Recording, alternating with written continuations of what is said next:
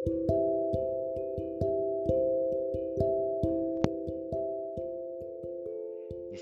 年5月6日水曜日、えー、ゴールデンウィークも、えー、あっという間でですね、えー、今日で、え終わろうとしています。え今週も、えこの阿弥陀台ですね、ノア王の話になっています。今日は13章、もう最初13章です。え28節と32節を読みます。えこれは、あのアビナダイが続けてですね、あの、ナオたちにこう、教えるんですけれども、あの、主にその10回ですね、えー、12章でこう10回について話し出して教え出して、その戒めについてですね、でそれを教えました。そして、そこで、え、彼が言った言葉です。そしてさらに、私はあなた方に言う。救いは立法だけで与えられるものではない。もしも神ご自身が民の罪と不義のために行われる食材がなければ、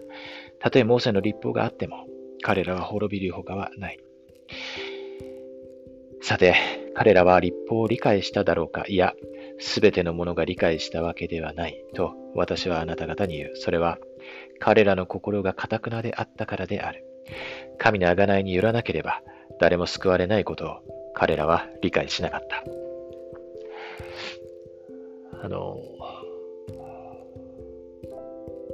アビナダイはあの神様が召された預言者でしたね。えー、ですから、すべての預言者はキリストについて、メシアについて、救い主について、えー、贖い主について、証しし教えます。そしてその贖いについてですね、えー、必ず教えます。なぜならそれがその神様の計画の中で最も大切な要素であり、私たちを救うために欠かせないものだからですね。私たちが幸福になるのに。えー、そのここから、まあ、私たちがこう学んだりですね、この自分に当てはめることがあるならば、あの、でその、私たちが今日一日、その贖いの力をどうやって身に受けるかということなんですよね。あの、実際に贖いの力を、あの、毎日ですね。毎日その影響を受けるということが大切です。えー、そのために信仰を働かせなければなりません。え、死を完全に信頼してですね。そしてその贖いの力は二つの要素があります。一つは私たちの罪を清めるということですね。そしてもう一つは私たちを強めるという、あの弱さを強さに変えたりですね。えー、いろんなチャレンジを乗り越えたり、えー、まあ、この今のこのアビナダイもそうだったんですけど、彼はあの殺されそうになるんですけれども、ちょっと読みませんけどですね、殺されそうになるんですが、神様の力を受けていたので、もう彼ら怖くて、彼に触れることもできませんでした。この彼が話している瞬間ですね。そして彼の顔はですね、実際にその目で見えるような輝きがありました。そういう奇跡的なことがあったんですね。それはそのイエス様の贖いの力です。えそういうようにあの私たちは毎日その贖いの力をあの受けることができます。もう信仰があって、それを働かせるならば、死を信頼するならば。それが、あの、すごく大事なことで、えー、そしてまあもちろん、あの、こんなにそのなんか奇跡的な、このアビナダイのような奇跡的なことというのは少ないんですけれども、そういう毎日の生活の中で私たちは経験することができますし、それを主は本当に望んでらっしゃいます。この特に、この今コロナウイルスですね、えー、この先どうなるかわからないような、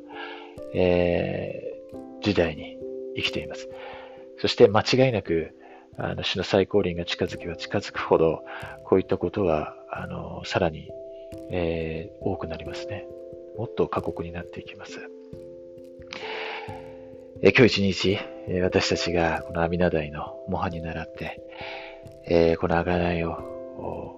に焦点を合わせてですね、イエス様に焦点を合わせて、えー、いろんなチャレンジに乗り越えることができますように、自分の弱さを強さに変えることができますように、神様それを望んでおられて、それをどうやってやったらいいのか教えてくださいます。ですから、あの、ネルソン大官長は、啓示を受ける能力を高めなさいと言われました。主は私たちを一人一人教えてくださいます。そしてそのためにモルモン書が与えられています。本当にモルモン書は偉大な本です。私たちをキリストのもとに導き、そしてその贖いについて、またその贖いの力をどういうふうにして、えー、活用すればいいのかを教えてくれる一番の教科書ですね。そのことを心から明かしします。イエス・キリスト様の神聖な皆によって心から明かしします。アーメン。